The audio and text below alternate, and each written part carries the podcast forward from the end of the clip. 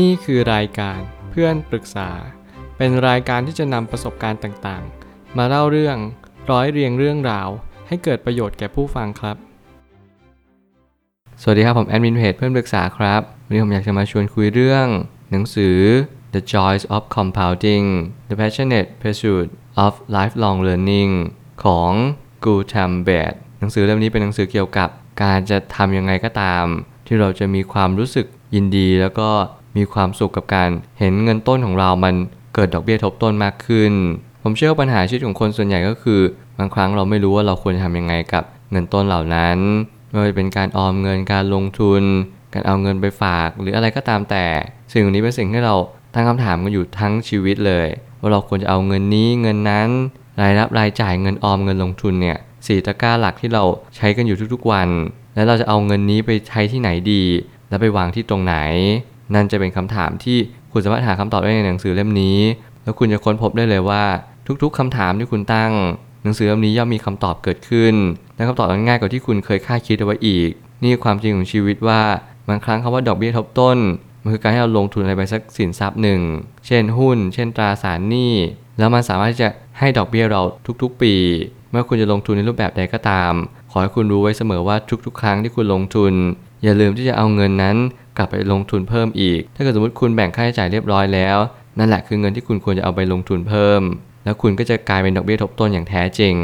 ผมไม่ตั้งคำถามขึ้นมาว่าคาว่าดอกเบี้ยทบต้น มันไม่ได้ใช้กับการลงทุนอย่างเดียวเท่านั้น แต่รวมไปถึงความรู้ ความสามารถและทักษะต่างๆ ในชีวิตประจำวันด้วย ต้องยอมรับว่าคนเขียนมีความชาญฉลาดอย่างยิ่ง เขาอธิบายว่าดอกเบี้ยทบต้นเนี่ยมันไม่ได้เกิดขึ้นกับเงินโดยส่วนเดียว แต่มันเกิดขึ้นกับการทำของเราในทุกๆวัน ว่าจะเป็นการกระทำแบบเสริมสร้างทักษะของตัวเราเองให้ดียิ่งขึ้น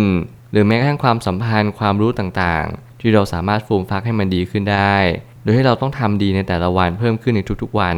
อย่าลืมที่จะเก็บเกี่ยวความรู้ความสามารถของเราในทุกๆวัน เน้นว่าเป็นประจำและสม่ำเสมอ การรักษาวินัยนั้นสำคัญยิ่ง ในการที่ทำให้ดอกเบี้ยทบต้น เพิ่มพูนทวีคูณไปไกลมากขึ้น บางอย่างเราก็จะเป็นจะต้องเรียนรู้ในทุกๆวัน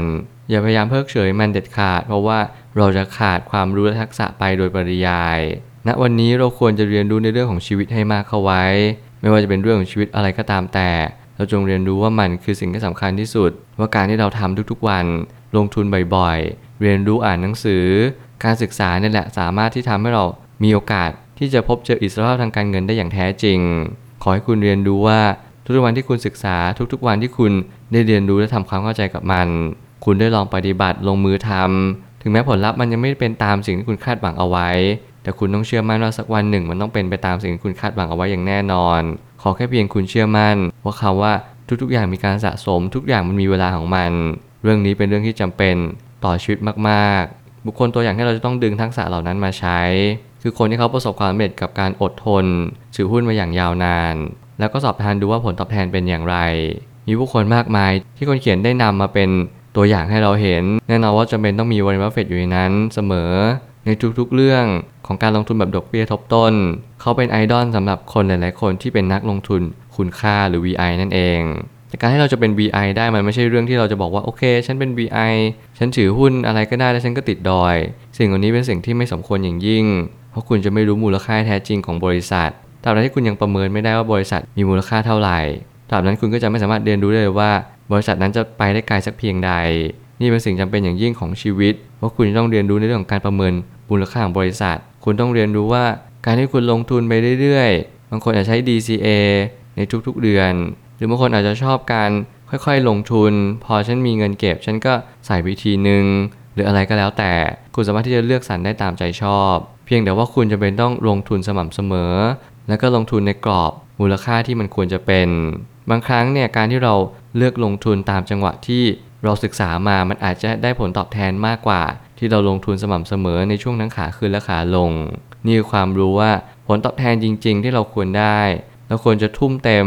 สำหรับช่วงวิกฤต แล้วปล่อยให้กำไรเนี่ยมันเติบโตขึ้นเรื่อยๆ ไม่จำเป็นต้องไปทำอะไรหรือไม่ต้องซื้อหุ้นเพิ่ม เพราะว่าต้นทุนเราจะสูงมากขึ้น ชีวิตจริงคือการเรียนรู้ ระหว่างความรู้ที่จะส่งผลต่อความสามารถได้ ถ้าเราสะสมความรู้ที่มากพอ เมื่อผ่านไปสักระยะหนึ่ง แล้วมันเป็นไปไม่ได้ถ้าเราไม่สะสมความรู้แล้วเราจะมีความรู้ หากใครที่กำลังสงสัยว่าความสามารถมันเกี่ยวความรู้ตรงไหน ผมกล้าบอกเลยว่าความรู้ความสามารถเป็นสิ่งที่เชื่อมโยงกัน บางคนไม่สะสมความรู้เลย เขาก็จะไม่มีความสามารถสื่อไป แน่นอนบางครั้งเนี่ยเราจะดูเหมือนเก่งกาจสามารถ แต่พอระยะยาวเราสามารถที่จะชี้วัดได้เลยว่าคนนี้เก่งจริงหรือเปล่าเลยต้องเน้นย้ำตัวเองเสมอว่าเราต้องดูและสังเกตตัวเองให้เยอะๆ ว่าเรากำลังทำอะไรอยู่ เรากำลังลงทุนในบริษัทใด เรารู้หรือเปล่าว่า สิ่งที่ผู้บริหารบริษัทนั้นๆเนี่ยเขากำลังทำเขากำลังมีจุดมุ่งหมายไปในทิศทางใด สิ่งนี้เป็นสิ่งที่คุณต้องเน้นย้ำเสมอ และอย่าปล่อยผ่านเด็ดขาด ไม่ว่าอะไรจะเกิดขึ้น คุณจงหาความรู้ให้มากที่สุด ความรู้เป็นสิ่งที่สำคัญ ถ้าเกิดสมมติคุณไม่เคยหาความรู้แน่นอน คุณจะไม่สามารถที่จะอธิบายได้ว่าสิ่งนั้นเกิดขึ้นมาเพราะอะไร แล้ววันหนึ่งคุณอาจจะสูญเงินนั้น โดยที่คุณไม่รู้ตัวว่า เอ๊ะ สรุปฉันทำมันไม่ดีพอหรือเปล่า หรือว่าสิ่งที่ฉันทำมันเสี่ยง ความเสี่ยงกับความผันผวนมันจะไม่เหมือนกัน คุณจงแยกแยะสองสิ่งนี้ออกจากกัน แล้วคุณจงมั่นใจในสิ่งที่คุณตัดสินใจ จากความรู้ที่คุณมีเท่านั้น อย่าพยายามฟังใคร แล้วก็อย่าพยายามเชื่อใคร ทุกคนมีหนทางของตัวเองอิสรภาพทางการเงินแต่ละคนไม่เหมือนกัน บางคนมี 20,000 รวยแล้ว บางคนมี 30,000 รวย บางคนต้องมีเป็นแสนเป็นล้านถึงจะรวยคำว่ารวยเป็นนามธรรม มันขึ้นอยู่กับคุณว่าคุณต้องการเงินเท่าไหร่ และคุณต้องการที่จะใช้จ่ายเท่าไหร่ในแต่ละเดือน หรือแต่ละปี จะประเมินชีวิตตัวเองให้ได้ว่าคุณต้องการอะไรในชีวิต แล้วเลือกลงทุนตามที่คุณต้องการเมื่อนั้นคุณก็จะมีอิสรภาพทางการเงินได้แล้ว ซึ่งมันไม่ใช่เรื่องยากหรือเรื่องง่าย เพียงแต่แค่คุณอดทนและมีวินัยพอ การลงทุนที่ดีคือการลงทุนในสิ่งที่เรามีความรู้ต่อบริษัทนั้นๆ หากเราไม่รู้ชัดว่าบริษัทที่เราลงทุน เขาได้กำไร หรือรายได้มาจากสิ่งใดกันแน่ เราจะต้องกลับมาทบทวนว่าเราเลือกเพราะอะไร แน่นอนว่ามีบริษัทหลายบริษัทในตลาดหุ้นที่กำไรติดลบ หรือที่เรียกว่าขาดทุนนั่นเอง แต่หุ้นนั้นก็ยังขึ้นเอาขึ้นเอา นั่นคือคำถามที่คุณควรจะตั้งว่า เราควรจะเข้าไปซื้อหุ้นเหล่านั้นหรือเปล่า เหตุผลที่เราซื้อหุ้นเหล่านั้นเพราะอะไร เพราะหุ้นมันขึ้น หรือเพราะว่าบริษัทมันได้กำไร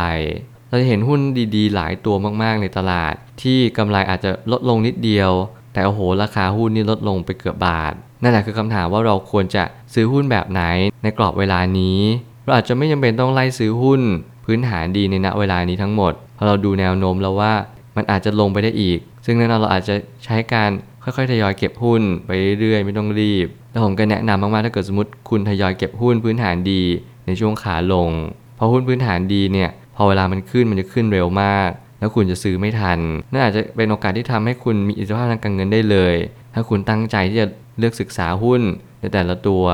มองดูว่าบริษัทมีกำไรเติบโตดีไหมกำไรเนี่ยลดลงเล็กน้อย และสามารถที่จะมีอำนาจในการทำกำไรในอนาคตได้อีกเรื่อยๆ สิ่งนี้เป็นสิ่งที่สำคัญมากที่คุณจะต้องเลือกฝากฝังชีวิตไว้กับบริษัทใดบริษัทหนึ่ง เพราะเงินของคุณก็คือเงินเก็บที่คุณอยากอดออมเพื่ออนาคตของคุณ จงเลือกสรรให้ดี เรียนรู้จะรวยช้าๆ แต่มั่นคง สุดท้ายนี้ ทั้งนี้การอ่านจำเป็นอย่างยิ่งของนักลงทุนระยะยาว หากคุณต้องการเป็นนักลงทุนที่ได้ผลตอบแทนเฉลี่ยสูงที่สุด ก็คงหลีกเลี่ยงการถือหุ้นไปตลอดชีวิตไม่ได้ ซึ่งการจะถือหุ้นยากกว่าการซื้อและขายเสมอ นี่ความเป็นจริงของชีวิตว่าการถือหุ้นระยะยาว หรือว่าทั้งชีวิตเนี่ยเป็นเรื่องที่ยากอย่างยิ่ง ใครหลายคนที่อ่านเชิงเทคนิค คุณจะรู้ว่าซื้อขาย จุดขายเนี่ยสำคัญ และก็ยากกว่าจุดซื้อ แต่แน่นอนว่าถ้าเกิดสมมติคุณเป็นนักลงทุนระยะยาว การที่คุณจะไม่ขายเลยแล้วก็ไม่สนใจมันเลย มันเป็นอะไรที่ยากมาก คุณอยากจะซื้อเพิ่มในวันที่มันขึ้น แล้วคุณก็รู้สึกอยากขายมากๆในวันที่มันลง นี่แหละคือการเขย่าอารมณ์ของนักลงทุนทุกๆ คน คุณจงเรียนรู้ว่าทุกๆ วันที่คุณลงทุนเนี่ยคุณมีเป้าหมายในชีวิตคืออะไร ถ้าคุณอยากรวย ถ้าคุณอยากมั่งคั่ง คุณจงมีวินัยและความอดทนสองอย่างนี้แหละที่ทำให้คุณมีอิสรภาพทางการเงินได้อย่างแท้จริง อย่าพยายามสนใจคำพูดของใคร